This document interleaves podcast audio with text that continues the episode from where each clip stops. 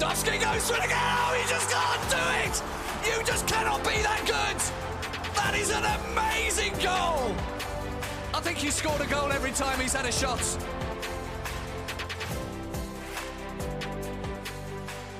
What's going on, guys? Welcome back to another episode of the 50 Plus One Football Podcast, your home for all things Premier League and Bundesliga.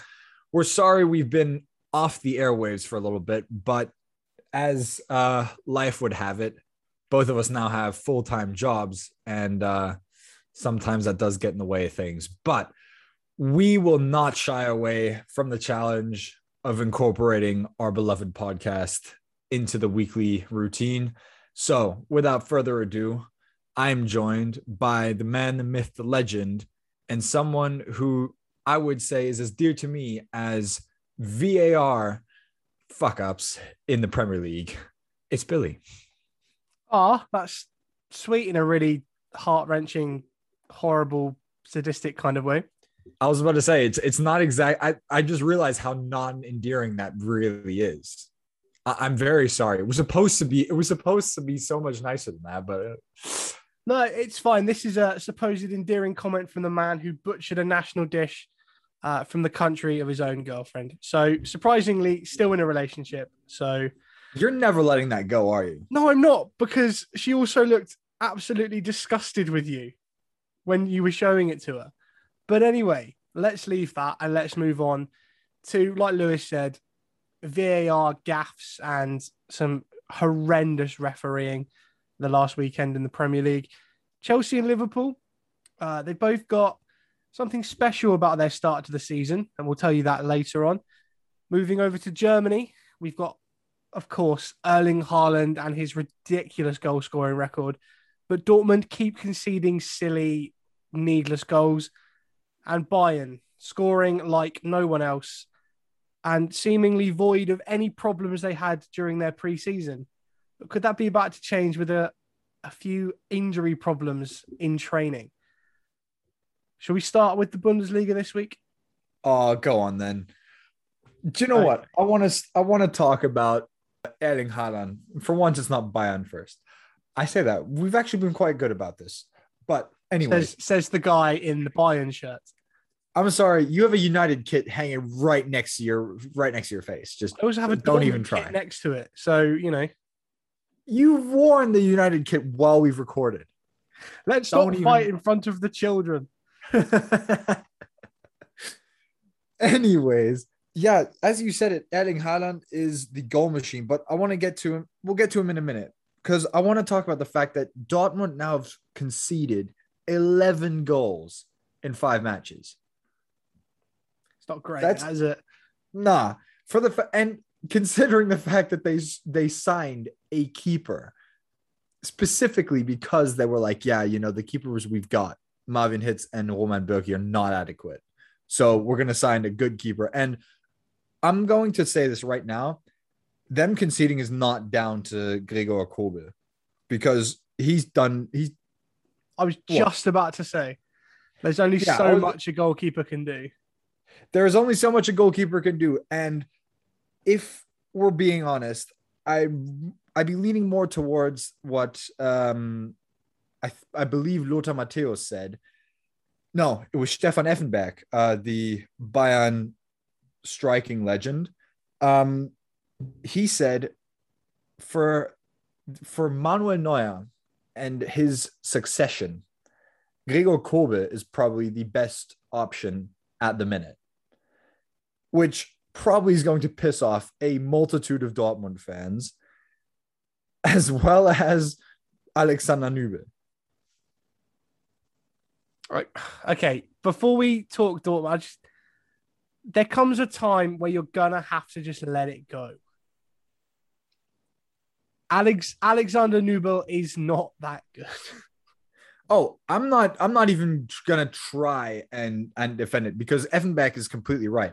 If you're being honest, of the younger generation goalkeepers who are up and coming at this point, Kobel is probably the best you've got in Germany at the minute, or in the Bundesliga. He is Swiss. So he's, you know, if if I had to pick right now of the goalkeepers who are, you know, young enough for it to be the successors to Manuel Neuer, probably Kobel is the best option. But, you know, it's, you just have to admit, you know, it's not worked out. You can't at Bayern try and bring a goalkeeper through the ranks and, you know, slowly mentor him into becoming the starting goalkeeper. You know, we saw it with Michael Rensing. It didn't work out. Thomas Kraft, it didn't work out. Eventually, Manuel Neuer was bought for a record fee at the time, where goalkeepers are concerned. So, you know, if we're being honest, you know, the whole experiment Nübel, or the whole plan with Nübel, just hasn't gone according to plan. Because ever since they announced that signing, his form just went down the drain. And then, you know, now at Monaco, you've even got ex-PSG goalkeepers saying, you know, really? This guy? He's supposed to be the successor to Manuel Neuer at Bayern? Doubt it. So, you know, that experiment hasn't worked out. But, you know, moving back to the original topic, it's not Kobel's fault. You know, they've been missing Mats Hummels. You know, he's slowly coming back after injury. And Dortmund's defensive woes are just, they don't seem to let up. I think part of the problem is Rafael Guerrero is fantastic in his own right, but he's not a defensive fullback, because he's a converted winger, essentially. Yeah, no, he's not a fullback. He is a wing. He is at most a wing back. And then you've got Thomas Meunier on the other side, who's, what, 33, 34? No, he's not that old, but he's not going, you know, he's, put it this way, he wasn't good enough for PSG, so, you know. Well, what does that say? Put it this way, PSG are like a Ferrari at the front, but, you know, when it comes to their back line, it's just, there's no one right now that strikes me as world-class in that back line. Well, I was reading something saying, oh, they're really missing Dan Axel Zagadou, but he's not going to make that much of a difference. I'm saying I wouldn't say he's not make he wouldn't make any difference, but, you know, he's not going to be the savior to Dortmund's defensive woes, if that's what people are saying. Like, he's decent, and when he was not injured, he was doing pretty well. But, you know, if we're being honest, I don't think Dortmund are going to be solving their defensive problems with the addition of a 21-year-old. And the less I talk, unless I have to talk about Paslak, the better. Because honestly, I'd play right back. No, he's just not up to scratch at Dortmund. You just have to say he's not at that level yet. Would you like a quote from Mats Hummels?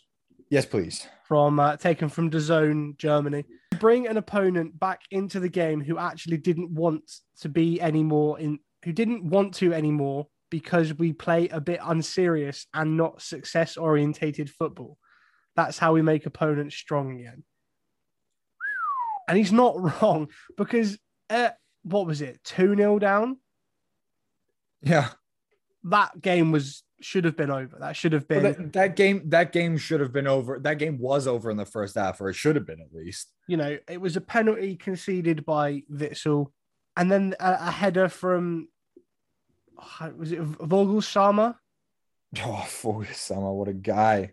What a guy! So, you know, honest to God, I dread to think what they're going to be like when they lose Haaland. That's the thing, right? Because that's their lifeline at the minute, and, you know, it's a perfect segue into the goal machine, because that 21-year-old kid, I say kid, he's not a kid. He's a behemoth, but he's still, you know, from an age standpoint, he's a kid, and he has scored more goals than he's played games for Borussia Dortmund at 21. Just a little statistic here, because we love statistics at AT Sports. After 17 Champions League matches, Cristiano Ronaldo had 0 goals. Erling Haaland has 20. He's got more goals after 17 matches than Lionel Messi. Like, I know it's not indicative of where his career is going to go, but it's indicative of where his career could go. Like, let's be real. Yeah, I think that's important to rationalize at the moment, because he is still young. And whilst he is some sort of freak of nature when it comes to scoring goals, there could be an injury, a move that doesn't work out. Anything, really. Anything.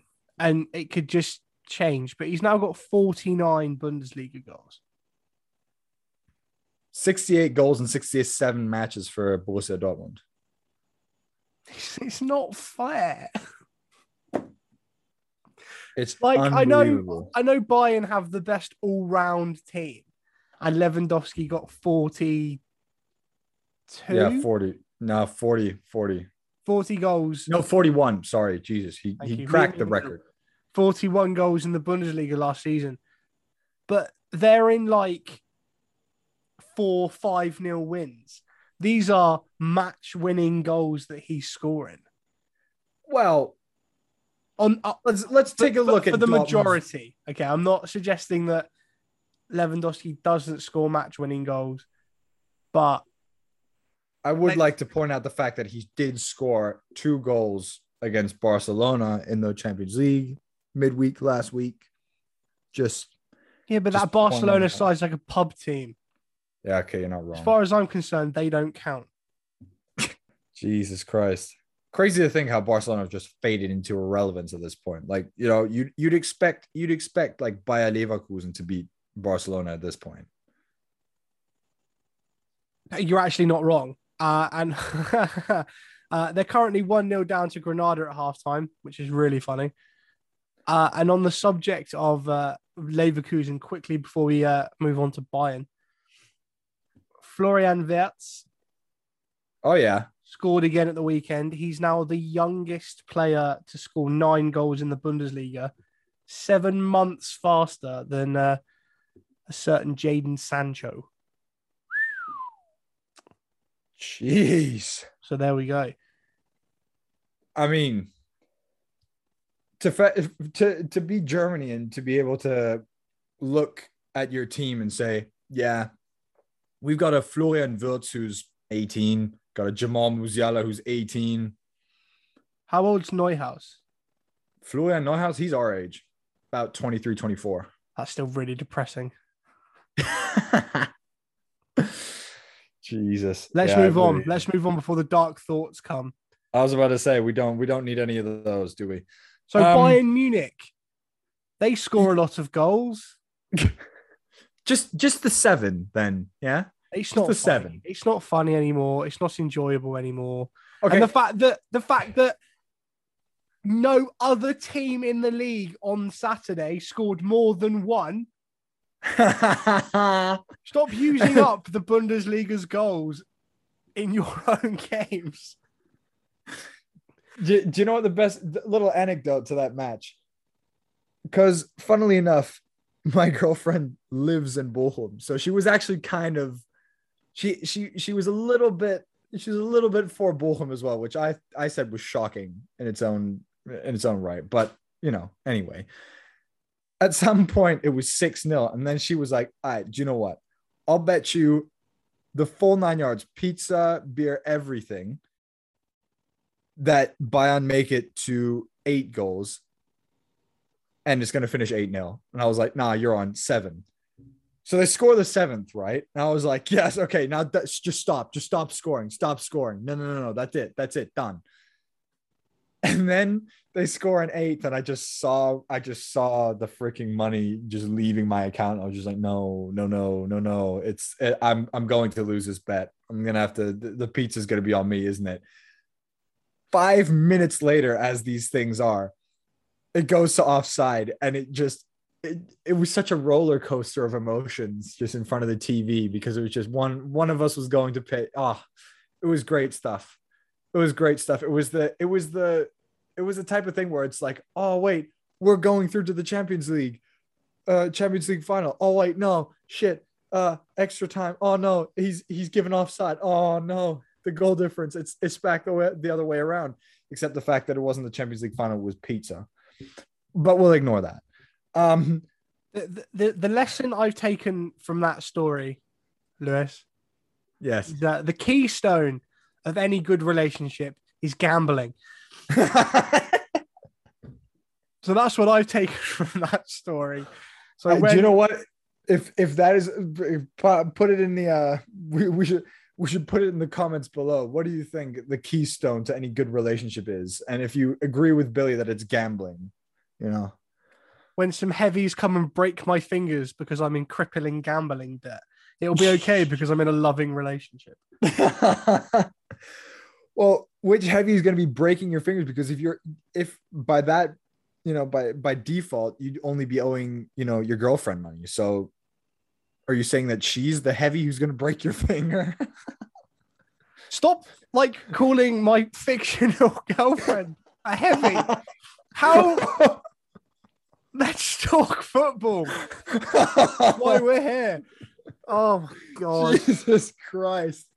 Oh, we've full on gone on the tangent. That's just, I don't care. This is staying in. Oh, 100%. I will kill you if you edit this out. Oh, hell no. Jesus. Anyways, can we just talk about the fact that all of a sudden Leroy Sané is now producing? My man. It was always going to happen, wasn't it? 7 goals and assists in 5 matches. He produced the same amount, in Lothar Matthäus' words, in the 22 matches previous.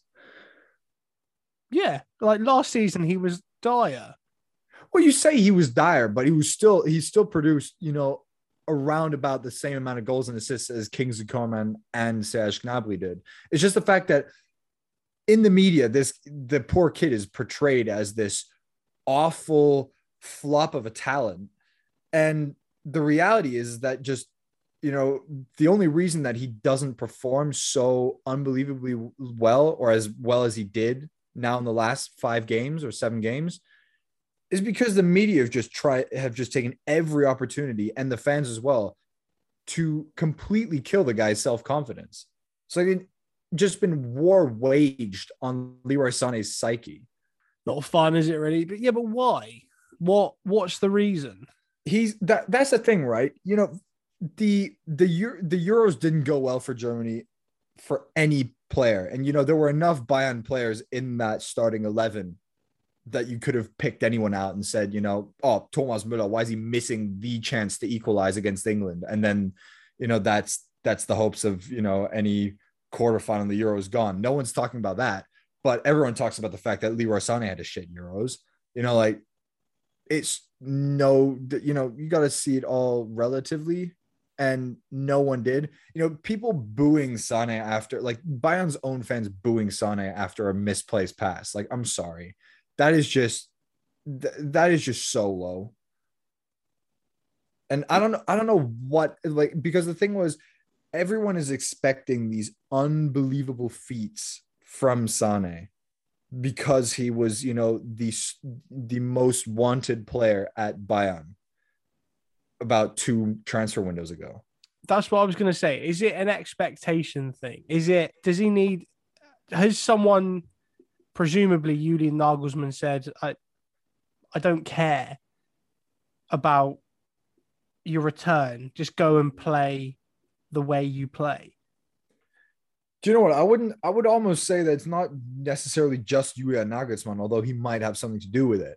But I'm thinking the upswing in Sané's performances kind of happened when it was Germany's first round of international games after the Euros, and it was Hansi Flick's first matches as Germany manager. And after that, he sort of, you know, decided, yeah, I'm going to show everyone why I was voted Premier League PFA Young Player of the Year. And, you know, I'd say it's a combination of Hansi Flick with Germany and Julian Nagelsmann at Bayern who have helped him. Because if we're being honest, you know, just last season was just brutal for Sané because he just couldn't, you know, he was coming back for the first full season after injury. You know, Corona hadn't exactly given him, you know, the best, you know, comeback you could ask for. So it was just like all around, it just wasn't great. And then people still expected that they were going to get the Leroy Sané, who did, as I said, win PFA Player of the Year or Young Player of the Year in the Prem. Like, no, that's not what you're going to get after the poor guy spent one whole season on the sidelines with a torn ACL. Well, yeah, I was going to say he can't have been fresh because he missed the majority of that last season at City on the treatment table. Exactly. So it's totally an expectation thing. I think had he not done his ACL and Bayern had signed him the season before or the summer before, yeah, then yeah, expect that same level of performance because he hadn't had. Yeah, exactly. But you know, it's just expectations are just not where they should be. You know, you can't expect that much from a player, and you know, you can come with every argument possible at the, you know, at this point, you just need to look at the facts and say, the guy spent a year on the sidelines. Then he was thrust into this environment of you have to perform immediately. Like, you know, I would have expected more from the English media than from the German media, but you know, I stand corrected now. See, Bayern are a weird one because as good as they are, their squad depth is dire. And you've admitted that yourself. I'd say it's a little bit better now. They've gotten Masa Izabitza in as well. But, you know, as you have said in the intro, Jamal Musiala was injured in training. And now all of a sudden you've got no squad depth for you. You've lost one vital player who provides squad depth on the wings as well as on the center attacking mid position. Exactly. Like an 18-year-old is your squad depth across those three positions. That's a bit depressing. I mean, as good as Jamal Musiala is. Yeah, I think it's difficult to speculate because they haven't said how long he's out for yet. Yeah, but it's a capsule injury in the knee. It's probably going to take him out for 3 weeks to a month, probably. So, if that's the case, if he's out for 3 weeks to a month, do you go with the midfield of Goretzka, Kimmich, and Sabitzer, or do you just put Thomas Müller back at 10? We put Thomas Müller back at 10, but the problem is, yeah, that's the thing, you know, well, Thomas Müller, you haven't lost the starter at center attacking mid, but you've lost the depth for that position. So if Müller is injured, for instance, then you've got no depth. It really hasn't come at the best time. No, nope. No, it really hasn't. It couldn't have come at a worse time because now you've got, you know, full swing. You'll have Champions League. You'll have DFB Pokal coming up soon. You've got league play coming through thick and fast. This is where the games are coming. The games are coming now. And it's just, you know, you need that squad depth. Well, there we go. Shall we hop across? Yes, please. And talk Premier League. The Premier League? And more specifically, Chelsea and Liverpool. Yeah, okay. So as Billy said in the intro as well, there is one it's a phenomenon that I think, has it ever happened in the Prem? Or is this a first? It's the first I can remember. Okay, well, then I'll take your word for that. It might be the first ever in the Prem. But Chelsea and Liverpool both have had identical records for the first 5 matches in the Prem. They have scored the same. They had the same exact scores in every match day, yeah, which in effect ties them for first. Yeah, so they both had a 3-0 win on the opening day, then a 2-0 win, then a 1-1 draw, and then 2 3-0 wins after that, which is pretty unreal. Some weird voodoo shit. Oh yeah, that this ain't normal.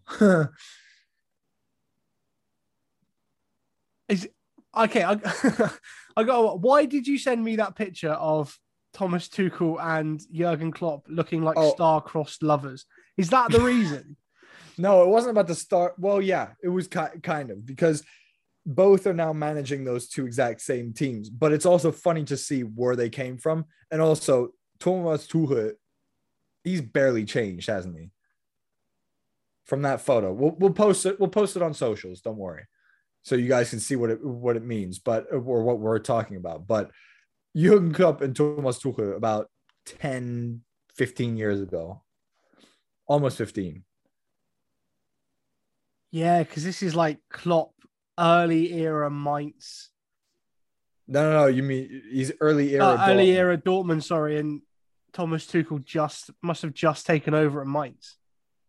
Yeah, okay, it might be closer to 10 years ago then. I'd say probably around 2010. This is Jurgen Klopp hipster glasses, which he's now gotten rid of, and new teeth. And Thomas Tuchel still got some remnants of the top part of his hair. So yeah, that man is just not letting go of the fact that, you know, his hair is, he just should try and shave it off. Yeah, but imagine that was you. And it will be you if you keep putting your hair up in a man bun like that. Fuck off. Will it fuck? Because they talk about it pulling your hair back, but it won't be because of that. It's because I will just shave it off. So you can't do it. Don't swear at me. That's horrible. But yeah, so they've both come a ridiculous distance. Yeah. But to have an identical record, that's absolutely ridiculous. I mean, it helps that they've played each other. I was about to say they played each other and that was the 1-1 draw. That helps, but it doesn't take away from the fact that they've both had the same scores in the exact same order. Imagine the odds on that. It's got to be like there were Leicester winning the league odds, like probably multiple thousands to one for Liverpool and Chelsea to have the same score for the same match weeks. I guarantee you that'll be a bet people will put on now. Yeah. There'll be like one goal that ruins it for someone. Oh, exactly. And it'll be like a million pound ACCA or something like that. Well, speaking of Premier League. Ooh, it's Billy's most heated topic. Let's put it that way. Well, yeah, okay. It's not just VAR this week. And I'm going to call them celebrity refs. The ones everyone knows. Yeah. Well, okay, so I want to read this. So, unfortunately for Premier League fans, the referees aren't focused on improving, just grandstanding and attention seeking. And he's not wrong. So if you watch a Premier League game, especially if it's Mike Dean, Martin Atkinson, who we'll talk about in a minute, David Coote, who is so useless, it actually physically makes me want to be like sick when I see him refereeing. But they turn it into the spectacle of me. You know, Ronaldo's on the pitch or Mo Salah's on the pitch. Or Kevin De Bruyne's playing. No, it's the Mike Dean show. Yeah, and they need to stop putting these referees on a pedestal. Do you want to know? So after Martin Atkinson's horrendous performance, and I'm not saying this is just the United fan, okay? So the first penalty appeal from Ronaldo, I can kind of understand because there's a movement towards Soufao's knee. Okay, fine. Second one, that's fine. It's not a penalty. He's just sort of like tugged his shirt and he's gone down. The third one, right? Kurt Zouma is nowhere near the ball. And the fact that Ronaldo's anticipated contact should not take away from the fact that he's nowhere near touching that football. I'm pretty sure that wasn't Zouma. That was Kufal.